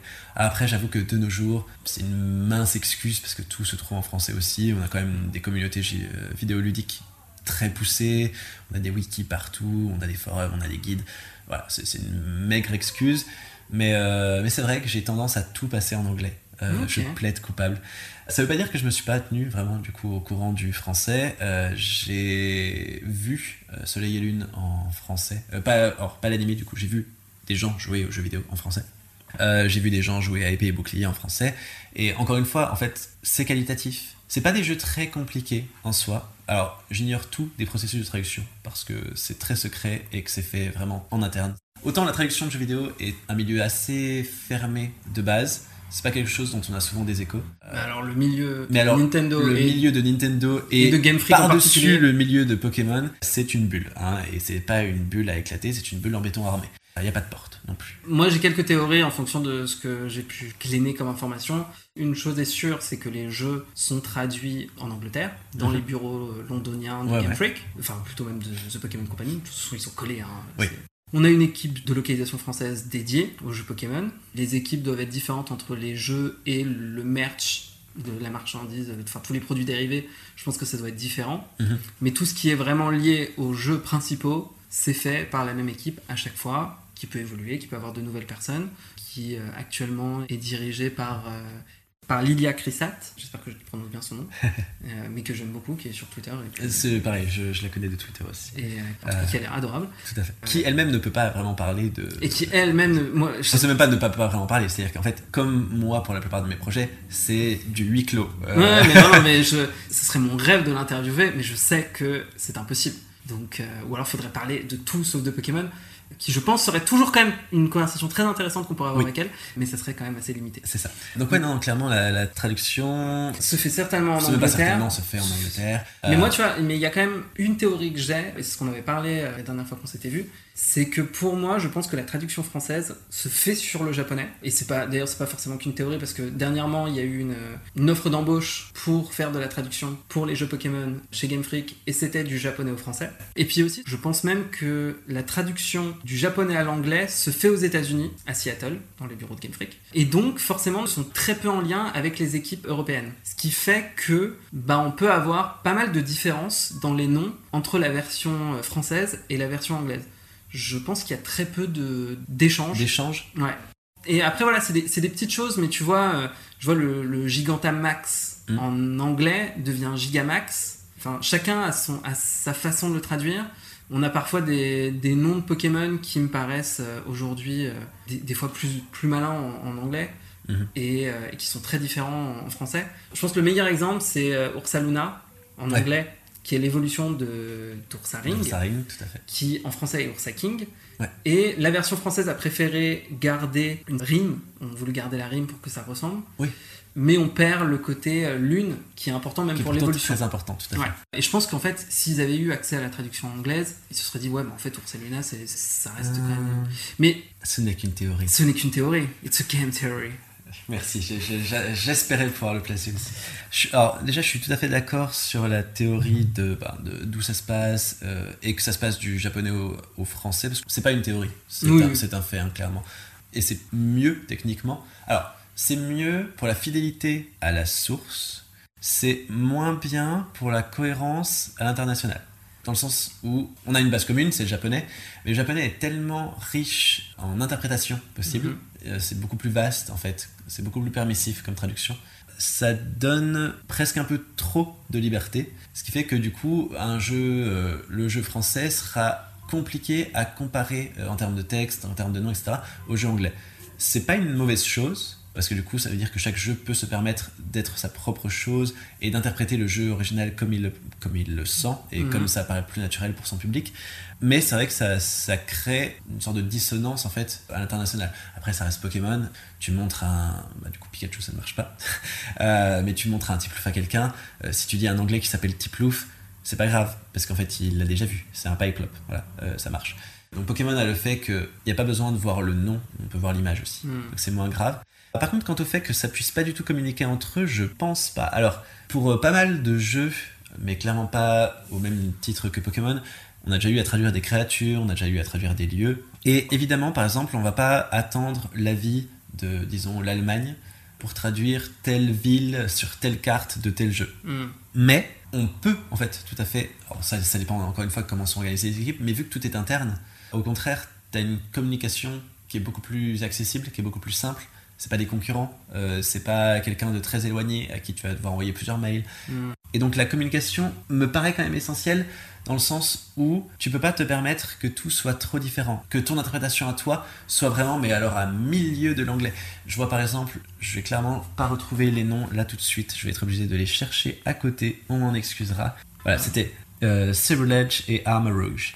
Donc deux derniers Pokémon qui ressemblent vraiment beaucoup trop à des, à des formes de Megaman pour être des Pokémon honnêtes, que j'apprécie particulièrement d'ailleurs, ce dit en passant. Ils sont très chouettes. Euh, en français, les noms, alors certes, sont différents. Alors que techniquement, Cérule Edge, bon, certes, en, en soi, on a Cérulé 1, Edge, la plupart des Français savent que c'est quelque chose bah, voilà, d'un peu tranchant. Euh, arme à rouge, bah, c'est armure et rouge, donc c'est pas, ça aurait pas été déconnant de les laisser en français. On les a traduits parce que en soi, certes, on les comprend, mais en même temps, on peut faire mieux, on peut faire quelque chose de plus parlant, de plus adapté à notre public. Mais on les a traduits en gardant cette même contraction, en fait, cette même inspiration. Ouais, en français, euh, Arma Rouge s'appelle Karma Dura Tout à fait. Donc, Donc- euh, la durabilité, la- le renforcement Et le karma. et le karma. rouge. Et on a Malvalam pour. Bah, euh, Malve pour mauve et, et bah, lame pour Edge. edge, tout simplement. Donc les traductions gardent exactement le même schéma. Pour moi, ça peut pas être une coïncidence. C'est-à-dire que je pense qu'il y a quand même une certaine forme de communication. Est-ce que c'est propre à Pokémon? C'est possible. Dans le sens où on est sur une franchise qui a immédiatement, à chaque annonce, à chaque miette d'information, un rayonnement international et immédiat. Tu peux pas te permettre qu'il y ait un pays où ce soit moins bien, tout simplement. Oui, je vois ce que tu veux dire. Et donc, pour ça, je pense qu'il faut qu'il y ait une certaine forme de cohérence. Il faut que tu t'assures Ouais, je- que tu vas pas dénoter du reste. Il faut pas que ton jeu donne l'impression d'être un autre jeu que Pokémon. Après, tu vois, je pense qu'en fait, la vision que j'ai un peu de comment se passe le, développement, c'est bah, en flux tendu en fait. C'est peu de temps pour, euh, pour s'occuper des traductions, pour s'occuper des localisations. Et donc, par conséquent, d'être euh, un peu dans cette course et d'avoir moins de temps pour communiquer et justement se coordonner. Alors, ce qu'il faut savoir par contre avec la localisation, et ça c'est relativement universel, ça fait un peu euh, apitoiement, mais euh, c'est qu'on est la, pas la dernière roue du carrosse, mais on passe un peu après le reste en termes de priorité. En fait, maintenant, avec la globalisation et du coup la sortie simultanée des jeux partout dans le monde en même temps, et vraiment, je, là on parle de Pokémon, mais c'est partout pareil, c'est-à-dire que euh, les gens qui vont attendre euh, un God of War Ragnarok, s'il sort en France deux mois après les États-Unis, euh, voire euh, un an et demi si, par rapport aux anciens jeux, ben c'est mort. Les gens vont importer le jeu. Les gens vont y jouer qu'en anglais, la version française ira aux fraises, ils vont le pirater, enfin, c'est plus possible. À l'heure actuelle, dans le monde dans lequel nous vivons, c'est impossible de sortir un jeu plus tard dans une autre région. Enfin, beaucoup plus tard, j'entends. Il y a- encore des décalages de 2-3 jours, où il y a encore des jeux indés, ben oui, ils n'ont pas leur traduction française immédiatement, ils attendent de voir si ça marche, oui. Mais un jeu triple A, ou en tout cas qui a une attente assez euh, considérable, impossible de le lancer plus tard. Ce qui fait que du coup, la traduction, au lieu d'avoir lieu comme avant, une fois que le jeu était fini, que le script était fait, que tout était fixé, elle a lieu pendant. Pendant tout le reste. Pendant le développement, pendant le marketing, pendant l'écriture. Donc il Euh, peut arriver que vous traduisez les choses qui au final sont jetées à la poubelle et que vous deviez retraduire une nouvelle chose. C'est assez extrême, mais c'est pas impossible. Hmm. Euh, C'est-à-dire qu'on peut très bien, oui, je sais pas, traduire une portion de jeu et en fait on nous fait, ben en fait là finalement euh, vous n'allez pas rencontrer une euh, commissaire, vous allez rencontrer un docteur et du coup ben bah ouais bah c'est plus le ménage, tu le réécris. C'est comment dire, cette simultanéité euh, fait que paradoxalement du coup ça prend plus de temps parce que bah évidemment le c'est encore en train d'être écrit, c'est encore en train de développer, c'est un changement perpétuel donc forcément ça va prendre plus de temps mais ça, ça permet aussi du coup de pouvoir gérer et de tout, tout sortir en même temps. Mm. Euh, le fait est que en effet, ça crée cette espèce d'urgence perpétuelle. C'est-à-dire que les développeurs aiment bien du coup avoir la version française, enfin euh, pouvoir intégrer un bout de version française, vérifier que tout marche bien, euh, que par exemple nos accents pètent pas les plombs, euh, que, nos, guillemets n'aient pas créé un énorme trou noir d'Unicode sur l'écran. Ça peut être plein de choses. Pour le coup, le français est vraiment retors en termes de, de caractères spéciaux, parce qu'on aime bien nos, nos guillemets chevrons, nos accents, nos accents majuscules, nos cédilles. Qui, qui fait des CDI Il n'y a que nous pour ça.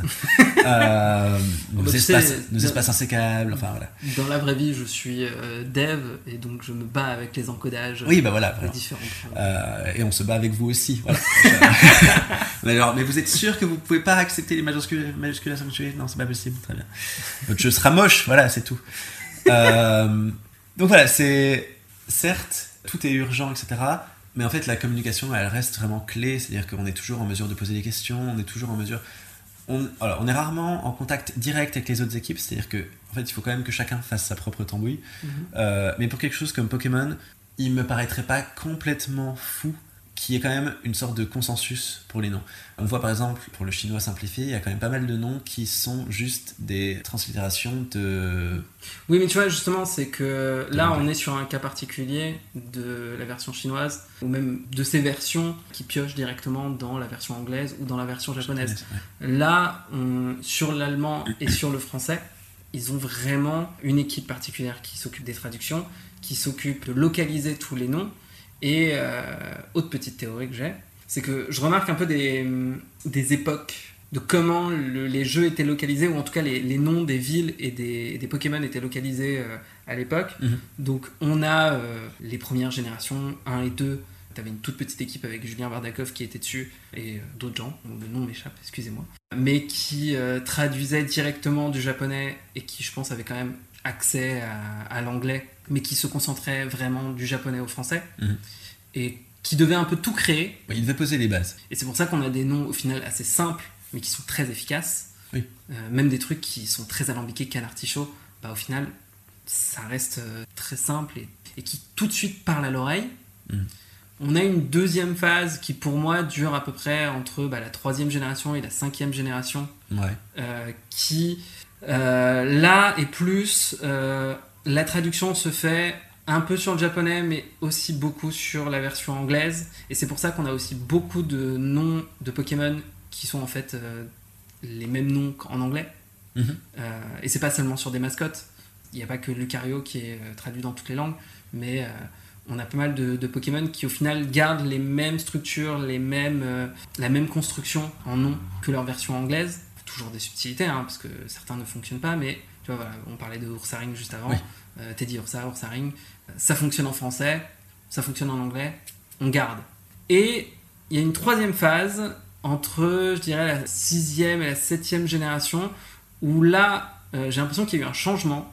Là, on est vraiment sur une équipe qui travaille à 100% sur le japonais. Et qui s'est vraiment éloigné, enfin qui s'est permise de s'éloigner de, de l'anglais. Ouais. Et Ouais. qui, euh, et qui s'est fait plaisir.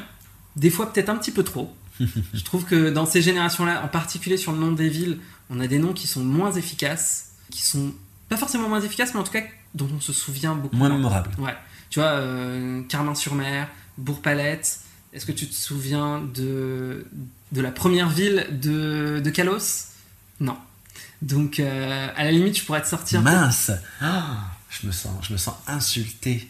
Pourtant, je- sait que j'y ai pourtant, mais il y a des trucs, enfin, il y a des noms, tu vois, il y en a un, je crois que c'est c'est Ofrec, euh, il y a C'est euh, Ofrac les congères. Ofrac les congères, tu Oui. vois. Je- mais eh, eh, j'ai retenu la ville. Mais très bien, mais tu vois, mais c'est très. C'est la ville de Franche-Comté. Donc j'étais très euh, content. mais en vrai, c'est un nom qui est, qui, est, qui est très fort, mais qui est difficile de s'en souvenir. C'est forcément difficile de s'en souvenir. Par contre, c'est vrai que ça me frustre beaucoup de me plus souvenir de la, la première ville, on devrait s'en souvenir quand même. Ben, je crois que c'est. euh, qu'on a Bourg-Palette, on a Bourg-Géant, euh, on a. Merde, c'est A3G ensuite, c'est Bourg-en-Vol. Oui, c'est ça. Euh, pour la 4G, euh, c'est. Faut que je retrouve en français, donc c'était pas Litorella. Oh, bref, mais euh, non, je, je- non, je dis bref parce que je ne m'en souviens pas, on est d'accord. Mais. euh, non, mais après, après c'est normal que nous aussi, on s'en souvienne de moins en moins au fur et à mesure. Oui, parce que notre enfance. euh, parce que notre enfance commence à être loin. Oui. Euh, Non, mais c'est surtout qu'en fait, on a tellement appris les villes quand on était petit petit parce qu'on passait plus de temps, tout Puis simplement. on, les- on y a rejoué, donc forcément ça, ça marque plus. Mais euh, je trouve voilà, les noms étaient plus percutants. On peut avoir des noms qui sont un peu, un peu plus compliqués. Et au final, on se retrouve avec la 8G. Là, c'est une nouvelle phase où, pareil, ils sont toujours sur, selon moi, vraiment du japonais au français, Mhm. avec très peu de communication avec les versions anglaises. Mais là, on est sur une autre approche. Surtout qu'en plus, on est avec des gens qui aiment Pokémon, qui ont grandi avec Pokémon. Je pense que beaucoup des gens de la localisation. euh, Je pense, je pas que ouais, tu peux pas, tu peux pas atterrir là par hasard. Voilà, Euh, ça. vaut, alors, ça vaut pour Pokémon en particulier, mais euh, clairement pour la localisation. C'est-à-dire que il y a personne dans la boîte qui se retrouverait là pour faire de la traduction, du doublage, etc. sans un minimum de passion pour ce qu'il fait, pour ce qu'il ou elle fait. Ouais, non, clairement. Et du coup, en fait, on a une traduction qui est un peu plus référencée, qui parfois peut sonner un peu bizarre. Justement, tu vois, on parlait de, de Ursa Ring, Oui. euh, Ursa King. Je pense à. Celui-ci t'a marqué. Celui- Celui, celui ça m'a beaucoup marqué. Non, mais je pense aussi, tu vois, à, à l'évolution de, de Sneasel. euh, du coup, en français, c'est Farfuret. Oui, C'est Farfurex. Farfurex. Oui. Alors, en anglais, c'est ou même en japonais, euh, on a la même idée. Hein, c'est Ah bah, euh, c'est Sneasel et. Sneasler. C'est-à-dire, Ouais. c'est un Sneasel plus. Plus, littéralement. Et, euh, Il est encore plus Sneasel que Ouais, et, et en japonais, c'est aussi euh, Sneasel roi, quelque chose comme ça. Donc, mais on reste toujours quand même sur retrouver la même structure que la préévolution. Mhm. Alors que Dimorette, alors moi je dis Dimorette, Je, ah, pas Dimoré. je, je, Alors suis- que- je pleure du sang. Alors qu'en vrai, ce serait, tu as raison, beaucoup plus logique de dire Dimoré parce que Farfuré. Après, je, je dis recoups. Tu vois. Donc, je, Mais, je et, vais pas te jeter la et- et c'est mon autre point, euh, c'est que ce que je remarque, la plus grosse différence entre les noms d'avant et les noms d'aujourd'hui, c'est qu'ils sont aussi beaucoup réfléchis sur qu'il n'y ait aucune ambiguïté sur comment ils vont être prononcés. Tu veux dire qu'il y avait de l'ambiguïté sur Arceus? Il y a l'ambiguïté sur. Ouais, encore Arceus, ça vient du japonais, c'est compliqué. Mais tu vois, Rukups, c'est pas de la faute, parce qu'il n'y avait pas d'accent à l'époque, mais Oui. Marestre. Maresté. Maresté. Maresté. Le vrai- alors, pour ceux qui ne savent pas, on ne dit pas Marest, on ne dit pas non plus Marestre, comme moi je le dis. Oui. Euh, je rajoute un R, je sais pas Je- pourquoi. Je ne sais pas. Euh, mais c'est Maresté, il n'y a pas d'accent, parce qu'à cette époque, il y avait, Ouais. à l'époque, il n'y avait pas Ça d'accent. ne passait pas. Et en même temps, tu vois, il y a pas mal de noms aujourd'hui où il y a des débats sur les premières générations sur comment ça se prononce. Aujourd'hui, on en a quasiment plus parce que les noms sont peut-être un peu plus simples, mais sont pensés pour, Sont pensés pour être plus. à nouveau plus facile à retenir. ouais, et pour éviter toute ambiguïté. Mhm. Et moi, je trouve ça une bonne chose qu'il n'y ait plus de problème avec Roku ou Rokups, qu'on sache exactement que. Voilà, tu vois, par exemple, là très récemment, il y a euh, ce Pokémon, euh, la convergence de, La- de l'évolution convergente de Topica. ça, qui s'appelle euh, Topico. Topico. En français.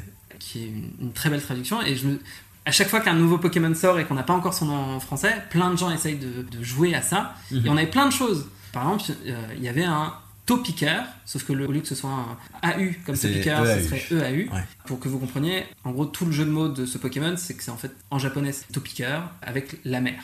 Oui, c'est Umi. Umi, Digla. Umi, Umi Dicta, tout à fait. Exactement. Donc en fait, dans le nom anglais et dans le nom français, on a une notion de l'eau euh, et de topiqueur. Mais du coup, pourquoi est-ce que topiqueur EAU ça fonctionnerait pas Bah, parce qu'à l'oral, c'est littéralement la même chose. C'est ça. Et donc on n'aurait aucun moyen de savoir lequel on parle. Du coup, c'est pour ça que je pense qu'ils ont placé plutôt le O à la fin, Mm. topico. Et voilà. Et je pense que tu vois, c'est des choses qui n'étaient pas forcément pensées au départ, mais en même temps qui ils pouvaient pas s'attendre à ce qu'il y ait autant de choses et que ça décolle autant, et qu'il y a cette, cette intention qui est, euh, qui, je trouve, euh, très admirable. Ouais, non, la réflexion est, la réflexion est très bonne. En fait, tu vois qu'il s'y passe du temps, tout simplement. Mais voilà, c'est pour ça, encore une fois, je pense que certes, je pense que chaque équipe maintenant a euh, justement son, sa liberté de choisir, euh, sa liberté de, de réfléchir elle-même à comment ça marcherait dans son pays. Mais il me paraît pas déconnant, en fait, tout simplement, qu'ils aient accès, en fait, pour, pas, pour comparer, mais plus euh, dans l'idée, c'est bon, t'as fait ta traduction, tiens, vas-y, juste pour voir qu'est-ce qu'a fait le voisin. Ah, bah c'est marrant, genre, on se retrouve. Ou alors, putain, je sèche, Vas-y, qu'est-ce qu'a fait l'anglais? Comment est-ce qu'ils ont pensé à articuler ça? Par exemple, Topico est bien bien loin de l'intention anglaise qui est wiglet au lieu de diglet pour Ouais. le côté genre euh, remuant. Mais t'as aussi le W de water. Ouais, après pour le coup c'est vraiment pour wiggle, euh, genre euh, remuer, aussi, ouais. euh, pour, euh, pour l'anguille du coup qui gesticule. Euh, c'est que des théories, mais en fait c'est super intéressant d'y réfléchir. Alors déjà, ça doit être intéressant pour eux de réfléchir à la façon de faire. Pour nous, je trouve ça très intéressant de réfléchir à la façon dont ils réfléchissent à la façon. Ouais, mais c'est- moi, c'est c'est peut-être ça en fait qui m'intéresse le plus à trouver quand une nouvelle attaque, quand un nouveau Pokémon sort, essayer de deviner ce qui va sortir. Ce que, ce que ça va Euh, être. C'est même pas force. Enfin, il y a deux choses. Un, c'est essayer de, de jouer au traducteur. Et donc, euh, C'est pas un jeu, tu sais, c'est un métier. je sais que c'est un jeu. Je- tu vois, j'allais faire le lapsus. Je sais que c'est un jeu. Oui, j'ai entendu. j'ai entendu. Je suis Mais, outré. euh, je sais que c'est un vrai travail, mais justement, c'est c'est aussi ça qui est, qui est intéressant de mon point de vue, c'est que ça a l'air d'être un travail quand même assez chouette. Malgré la pression, malgré l'urgence, comme tu as pu le décrire, ça a l'air d'être assez rigolo quand même. En tout cas, je pense que c'est une ambiance qui. Enfin, se prendre la tête pour essayer de trouver le bon mot. Parfois, ça doit te sortir, de- ça doit t'empêcher de dormir parfois quelques Ouais, nuits. en fait, on le ferait pas si ça nous amusait pas. Ouais. Enfin, si ça nous amusait. Si ça nous plaisait pas, en fait. hein, Mm. On n'y passerait pas autant de temps, on, on se prendrait pas en à tête aussi, pour trouver justement le bon truc, le truc qui marchera. Et ça vaut aussi pour tous les trucs qu'on n'a pas pu. Comment dire retranscrire en français en fait pour toutes les blagues qu'on n'aura pas pu faire pour tous les jeux de mots qu'on n'aura pas pu faire bah c'est super cool de pouvoir donner accès au public à certains où vraiment on va se dire mais putain mais ça ça marche tellement bien Euh, je vois par exemple il y a pas longtemps un projet sur lequel j'ai pu travailler mais principalement en backup d'une de mes collègues euh, qui était les Gardiens de la Galaxie euh, donc Marvel's Guardians of the Galaxy euh, qui est sorti il y a qui a été mais- extrêmement euh, loué pour sa VF. qui a été extrêmement loué pour sa VF. Euh, alors évidemment, en fait les gens quand ils parlent VF, ils parlent beaucoup Du doublage. On peut pas l'empêcher parce que encore une fois, une bonne traduction texte, c'est une traduction qui ne se remarque pas. Donc évidemment, on pense tout de suite euh, au jeu des comédiens, qui pour le coup est très réussi. Je suis très très content du, du doublage de, de Marvel's Guardians of the Galaxy. Mais à traduire, c'était un bonheur. On était en charge de gérer la traduction, on n'était pas en charge de la traduction nous-mêmes, mais il y a plein de passages qu'on a pu faire. Euh, il y a des passages qui- que, chantés que j'ai pu euh, avoir l'occasion de traduire, plein de jeux de mots, plein de répliques, plein de... Et en fait, ce type de jeu, c'est un bonheur. Parce que déjà, je pense que le jeu était plutôt fun euh, déjà Ouais. de base, donc le traduire, bah, tu, tu te fais que C'est ça, en fait, tu te mets un peu dans, un peu dans l'état d'esprit, j'allais dire le mindset, tu es moi. Euh, tu te mets un peu dans l'état d'esprit de ce que veut le jeu et de ce que voulaient les scénaristes. Est-ce que ton jeu devait être sérieux? Ouais, ok. Bon, donc on va pas chercher des trucs farfelus. En fait, on veut pas que, par exemple, un nom de monstre fasse sourire dans euh, The Last of Us, par exemple. Ce qui marche plutôt mal parce que du coup, on parle quand même de clickers. Mais euh, oh, les vilains clickers. The Last of Us qui pour le coup a aussi une très bonne traduction. Là, là n'est pas le problème. Mais l'idée est, voilà, tu, tu dois vraiment t'imprégner de, de l'impression que doit donner le jeu. Et dans ces jeux qui permettent plus de, de fun, plus de liberté, donc Marvel euh, Guardians of the Galaxy, je pense notamment à Cyberpunk 2077, sur lequel euh, un collègue et beaucoup, beaucoup de traducteurs que je connais ont travaillé. Euh, c'est des jeux qui sont beaucoup plus permissifs et où vraiment tu peux te dire, ça y est, genre, là vas-y, je me lâche, j'y vais, je m'amuse. Et ça joue, ça joue beaucoup. Et c'est là, c'est là où on a vraiment plaisir en fait. Merci. Mais de rien.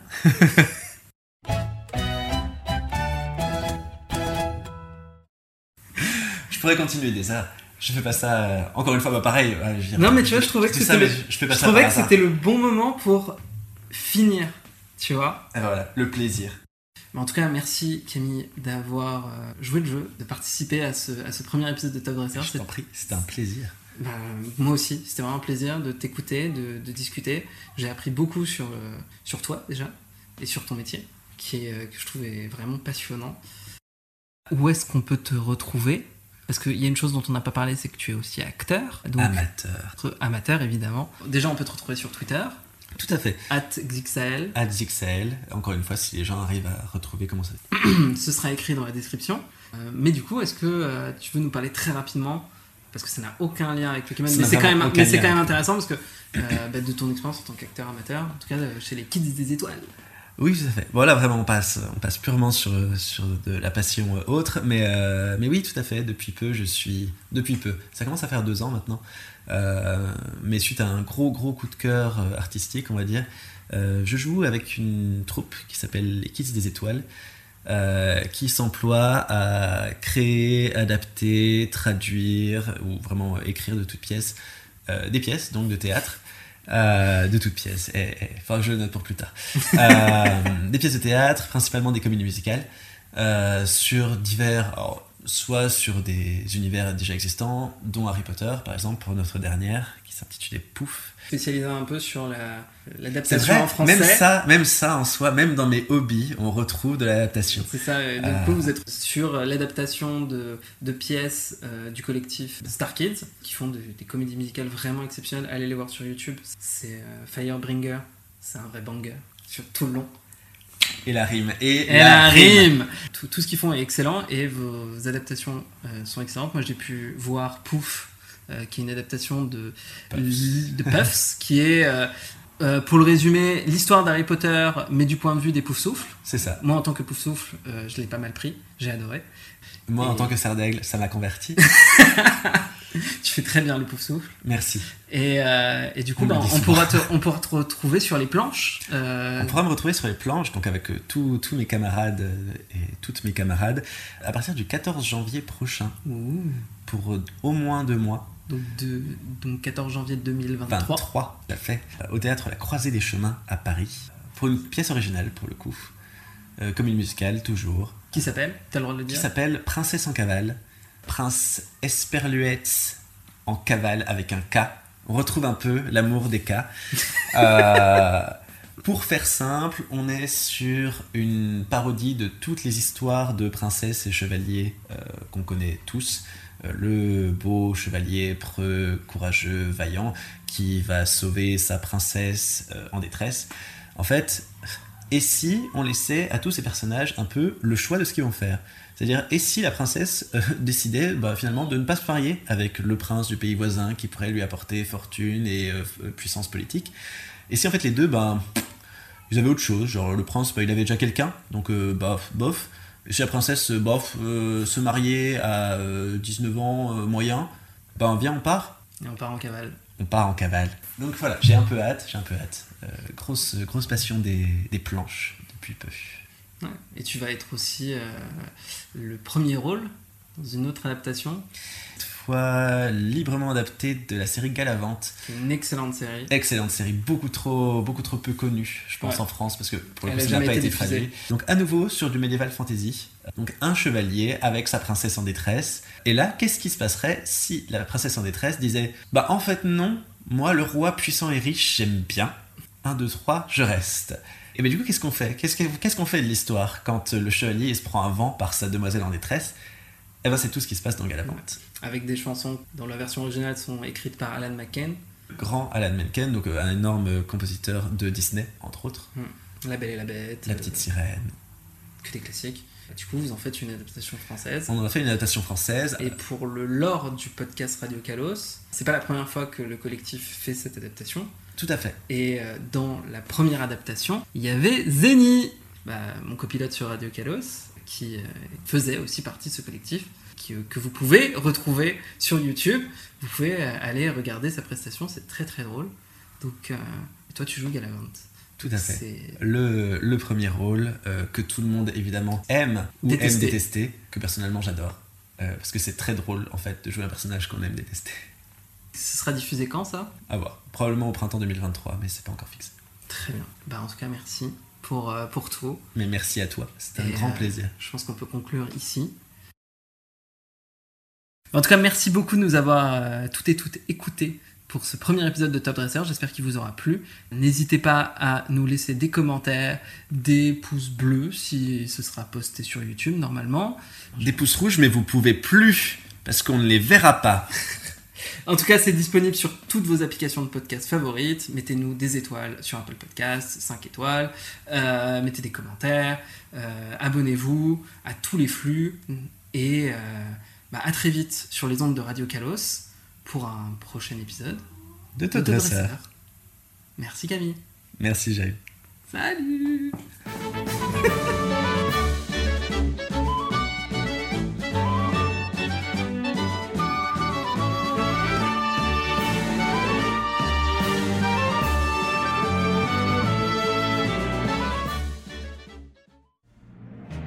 podcast du label Radio Kalos.